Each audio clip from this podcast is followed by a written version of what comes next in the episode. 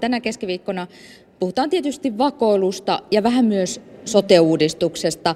Vieraina Pertti Salolainen kokoomuksesta, Raakel Hiltunen SDPstä ja keskustanailla Paloniemeä siis vielä odotellaan. Hän on luvannut tulla. Mutta Pertti Salolainen, ulkoasiavaliokunnan varapuheenjohtaja, eilen siellä valiokunnassa kuulitte ulkoministerin selvityksen siitä, kuinka joku valtio vakoili Suomen ulkoministeriötä neljän vuoden ajan ja sai luettavakseen salaista, mutta ei huippusalaista tietoa.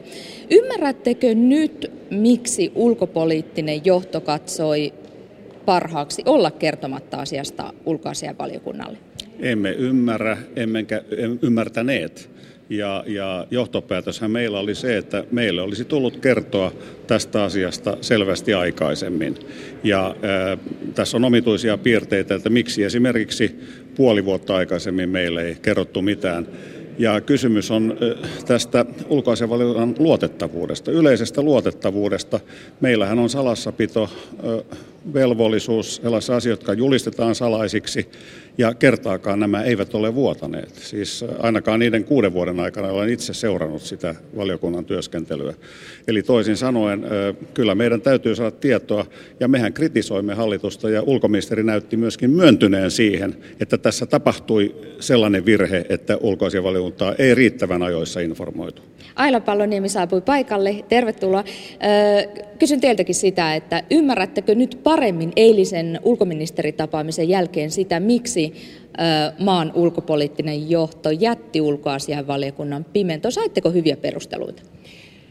Mä olen kyllä Pertti Salolaisen kanssa samaa mieltä siitä, että vaikka saimme hyvän briefin tapahtuneesta ja se tietenkin selkiytti meille tätä tilannetta, se ei poista sitä perustuslain suomaa oikeutta, joka ulkoasianvaliokunnalla on tässä eduskunnassa.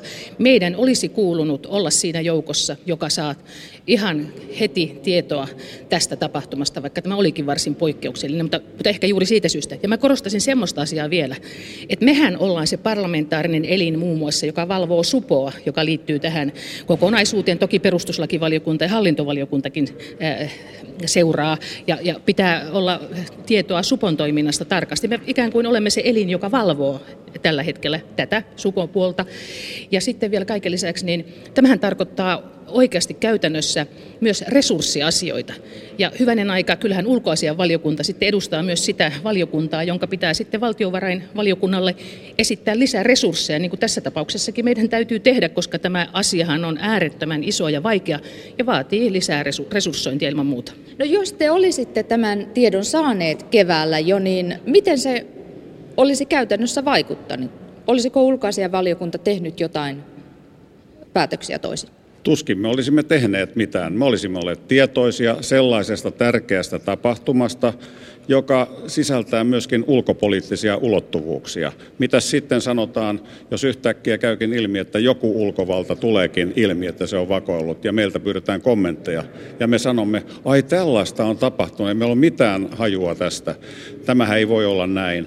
Ja sitten tietysti kaikkein järkyttävin piirrehän tässä oli se, että, että Mainos TVstä saimme kuulla, Mainos TVn uutisista tästä koko asiasta. Eihän se näin voi olla parla- hyvin toimivan parlamentarismin kannalta, eikä myöskään eduskunnan ulkoasianvaliokunnan arvovallan kannalta, jolle kuuluu, niin kuin tässä kävi ilmi, perustuslain 97 pykälän mukaan oikeus saada kaikkea tarvittavaa tietoa. Kyberturvallisuudesta, Suomen kyberturvallisuudesta on aika masentavia arvioita esitetty viime päivinä. EU-selvityksessä Suomen kybervalmiudet rankattiin samalle tasolle Itä-Euroopan maiden kanssa ja teidän entinen kansanedustajakolleganne, nykyinen tutkimusjohtaja Jyrki Kasvi sanoi, että Suomen viranomaisten toimintavalmius tässä asiassa rajoittuu virka-aikaa ja vertaa tilannetta siihen, että tuolla maarajalla, ehkä itärajalla olisi kyltti, jossa hyökkääjä pyydetään ystävällisesti palamaan asiaan maanantai-jaamuna. Olisitteko te kansanedustajat Aila Paloniemi, Raakel Hiltunen, Pertti Salolainen valmiita antamaan lisää rahaa tähän ö, tietoverkkojen suojaamiseen, tai onko joku toinen keino, jolla sen paremmin voi tehdä kuin rahalla?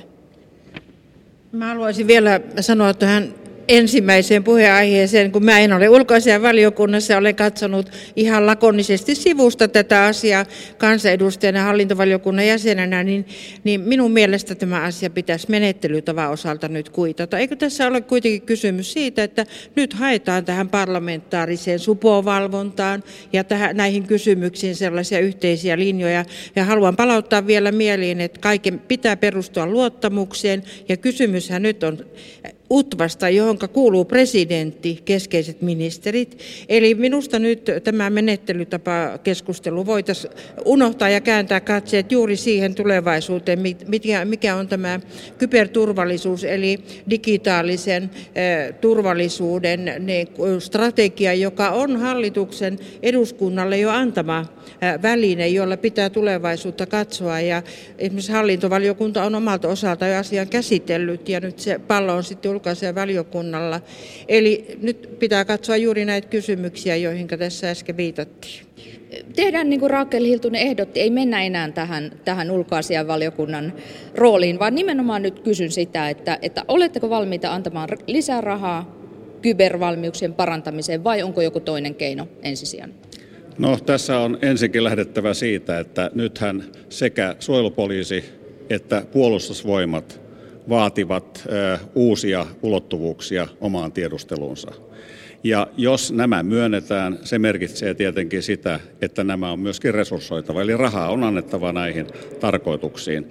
Ja tämä onkin se keskustelu, jota täytyy käydä tästä eteenpäin, että minkälaiset valtuudet niin sanottuun vastatiedusteluun suomalaisille viranomaisille ja puolustusvoimille annetaan, ja sitten miten, ne, miten se kustannetaan. Ja tämä vaatii lainsäädäntöä. Minkälaiset valtuudet, Pertti Salolainen, ulkoasianvaliokunnan varapuheenjohtaja, te olisitte valmiit antamaan suojelupoliisille? No, puhutaan ne ensiksi siitä. Ensinnäkin se valtuuksien antaminen, se on aina riippuvainen siitä, että minkälainen on valvonta. Ja tämä parlamentaarinen valvonta on järjestämättä. Puolustusvoimien komentaja totesi juuri tässä erässä seminaarissa, että kun puolustusvoimat haluaa tällaista uutta uutta tuota tiedustelukykyä, niin sen pitää perustua sitten parlamentaariseen valvontaan. Myöskin suojelupoliisin osalta tämä valvonta on avoin kysymys ja sitä selvitetään parhaillaan. Ja meidän mielestä tämä, tämä valvonta ei ole hyvällä kantilla tällä hetkellä ja sitä täytyy parantaa samalla, kun olen valmis myöntämään näitä uusia valmiuksia näille sekä puolustusvoimille että viranomaisille, koska muuten me jäämme jälkeen liian paljon kansainvälistä kehityksestä. Eli Salolainen myöntäisi lisävaltuuksia, jos valvontaa parannetaan. Entä Aila Palonen? Kun nämä asiat on perusteellisesti selvitetty, niin olen ilman muuta valmis harkitsemaan lisävaltuuksien antamista. Me olemme nimittäin ihan oikeasti jäljessä e, tässä lainsäädäntöpuolessa muita EU-maita. Miten? Kerro joku esimerkki, konkretisoi. No meillä ei kerta kaikkiaan pysty tekemään samantyyppisiä asioita, kun me yritämme löytää näitä tietovuotoja kuin moni muu maa. En osaa Eli sanoa. mitä asioita? No, miten tämmöisiä tilanteita pääsee käymään? Se tarkoittaa sitä, että meillä ei ole riittävästi valmiuksia eikä välttämättä riittävästi myöskään, ei ehkä osaamistakaan, mutta ei myöskään välttämättä valtuuksia toimia tehokkaammin. En osaa tätä sen kummemmin yksilöidä, mutta kyllä tästä nyt näyttää vähän olevan kysymys, että meidän pitäisi koko tätä kyberturvallisuusasiaa ajatella isompana kokonaisuutena ja katsoa sieltä ne ongelmat ja pulmat, joista ne resurssit ovat vain yksi, mutta ei välttämättä vähäisin. Mutta kyllä lainsäädännölläkin voidaan tehdä asioita. Mä haluaisin, että nämä asiat, ja niin kuin nyt niitä on ruvettu siis selvittämään, niin nyt katsotaan, mitä pitää tehdä, jotta me pääsemme edes vähän samalle viivalle muiden EU-maiden kanssa. Esimerkiksi Ruotsi. Esimerkiksi Ruotsi. Ja EU-ssahan pitää löytää myös keinoja yhdessä vaikka tämä maa, kybermaailma onkin näin ankara ja, ja, ja vaikea, niin kyllä meidän pitää joitakin yhteisiäkin pelisääntöjä pyrkiä siellä löytämään. Eli Ruotsilla on oikeus valvoa rajat ylittävää tietoliikennettä aivan vapaasti. E, onko Pertti Salolainen se hyvä tavoite Suomelle?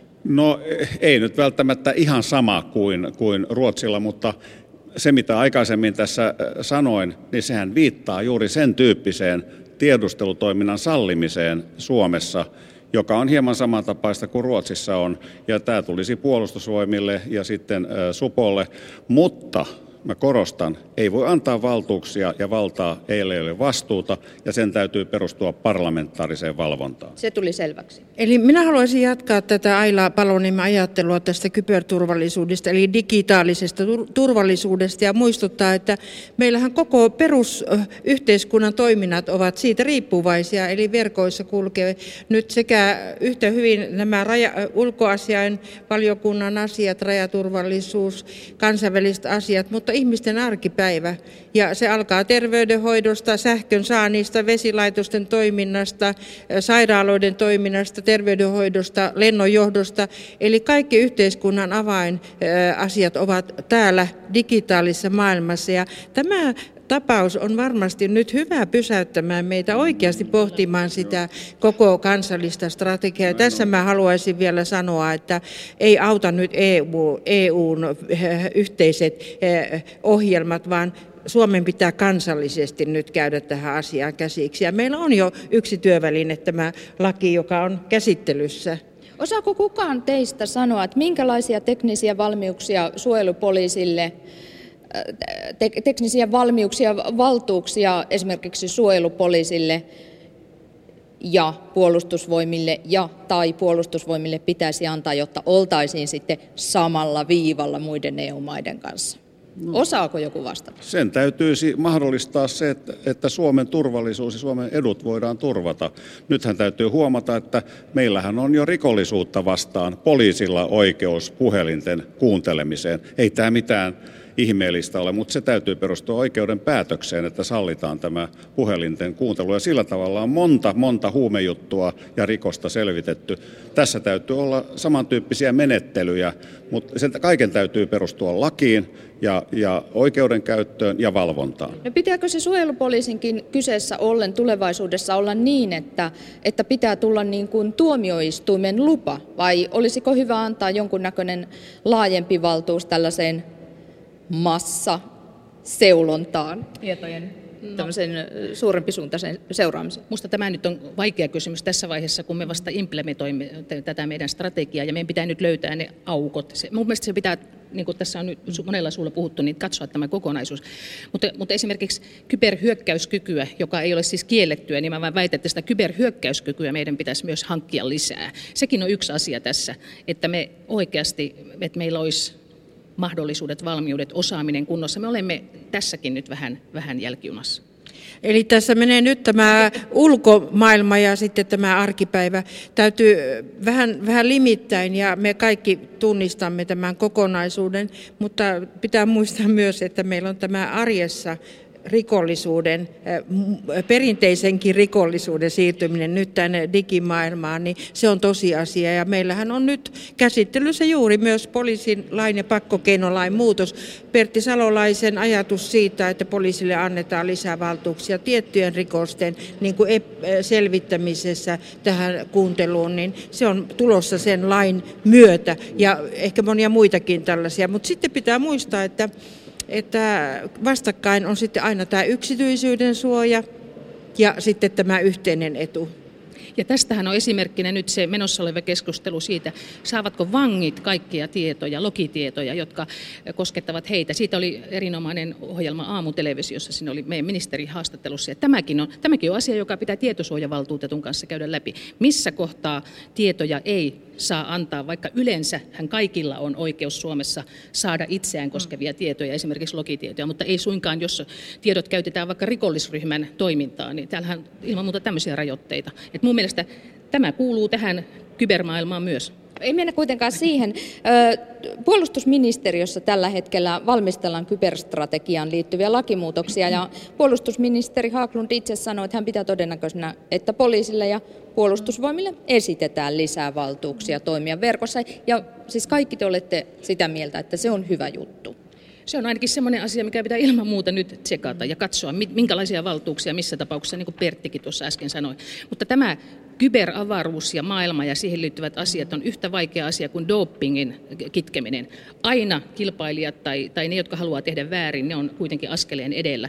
Että tässä ei koskaan päästä sataprosenttiseen tulokseen eikä turvallisuuteen, vaikka me tekisimme mitä, mutta parannettavaa silti on ja siihen pitää pyrkiä.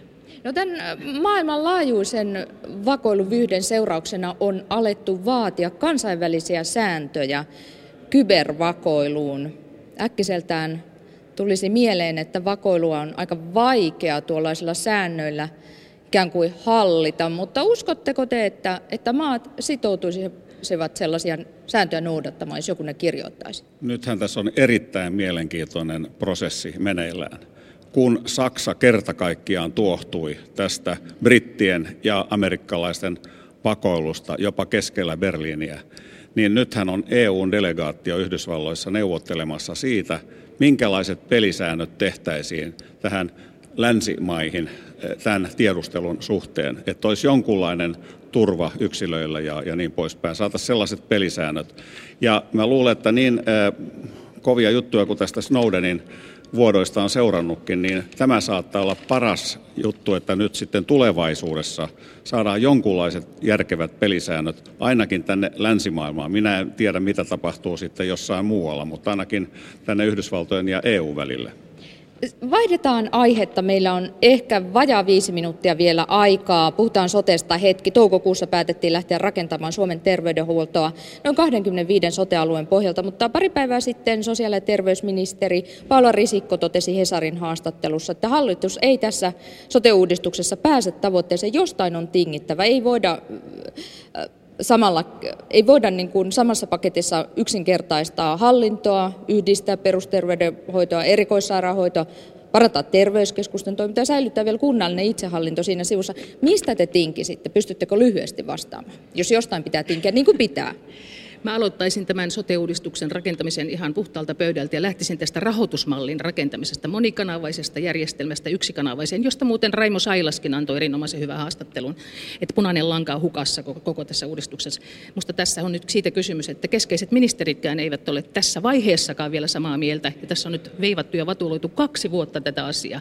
Tämä ei toimi vain tämä, tämä lähtökohta, miten hallitus lähti viemään eteenpäin tätä sote-uudistusta. No, sote-uudistusta vetää peruspalveluministeri ministeri Susanna Huovinen SDPstä. Miten puolettoveri Raakel Hiltunen, niin ö, mistä tinkisitte, jos no, jostain pitää tinkiä? Enpä mistään tinkisi, vaan, vaan muistuttaisin siitä, että minkä vuoksi tähän uudistukseen lähdettiin. Sen vuoksi, että me saadaan vahvistettua perusterveydenhoitoa ja tuotua sinne erikoislääkäri, erikoissairaanhoidon palveluita ja sitten nämä huippusairaaloiden toiminta turvattua ja annettua annettua resurssit sinne. Ja nythän tämä hallituksen esitys on tulossa vasta ää, vuoden loppuun mennessä ja kunnat antavat ensi keväänä siitä lausunnon. Eli kunnissa joudutaan nyt miettimään, miten me parhaiten turvaamme sekä nämä välttämättömät hoidot että ennaltaehkäisevän terveydenhoidon. Eli te uskotte, että Minä kyllä uskon, kaikki pystytään hoitamaan? Minä uskon, että nyt pitää vaan muistaa se perusajatus että palvelee ihmisiä eikä hallintoa eikä laatikoilla tätä ratkaista. Ja meillä on olemassa hyvä ehdotus hallitukselta. No mitenkä Pertti Salolainen, Paula Risikon puoluetoveri? No ensinnäkin sanon näin, että tämä on sen verran kuuma peruna nyt tällä hetkellä, että tätä ei kannata lähteä yksityiskohdittain näpertelemään. Hallituksella on ihan riittävästi tässä nyt tämän asian kanssa tekemistä ja tämän yhdistämisessä kuntauudistukseen. Tämä on niin, niin hankala kakku, että minä en sano mitään yksityiskohtaista. Se, mistä mä olen huolissani ihan henkilökohtaisesti on, että mitenkä turvataan julkisen terveydenhuollon palvelut tulevaisuudessa. Siitä, siitä olen erittäin huolissani ja se on pakko turvata. Mä lähden siitä, että Suomen yksi perusedellytys on siinä, että täällä myöskin köyhät ihmiset saavat riittävän hyvää hoitoa. Mutta uskotteko lyhyesti nyt toivon vastausta, että tämä onnistuu? Risikko ei usko. Minä en tiedä, onnistuuko se nyt täsmälleen kaikki tämän hallituksen aikana. Pyrkimys on, on kova kuitenkin. Mutta tässä on niin monta asiaa myöskin liikuttavalla lähellä perustuslain rajoja, jos ajatellaan näitä kahta suurta uudistusta, hallituksen kärkihanketta, että mä en usko, että senkään takia osa näistä ideoista menee läpi. Ja Paula Risikon ehdotuksessa paitsi hätäapua terveyskeskuksille, niin hän kehottaa myös käyttämään yksityisiä palveluita. Tähän tarkoittaa vähän sitä, että nostetaan vähän kädet ylös ja toivotaan parasta ja todetaan vähän sivulauseessa, että emme pysty pelastamaan julkisia terveydenhoitopalveluita. Ja minusta tämä on erittäin huolestuttavaa.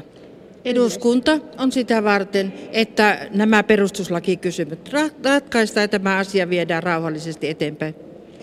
Kiitoksia oikein paljon kansanedustajat Raakel Hiltunen, SDP, Aila Paloniemi keskustasta, Pertti Salolainen kokoomuksesta. Kiitos paljon ja siirretään lähetys takaisin Pasilaan. Kiitoksia.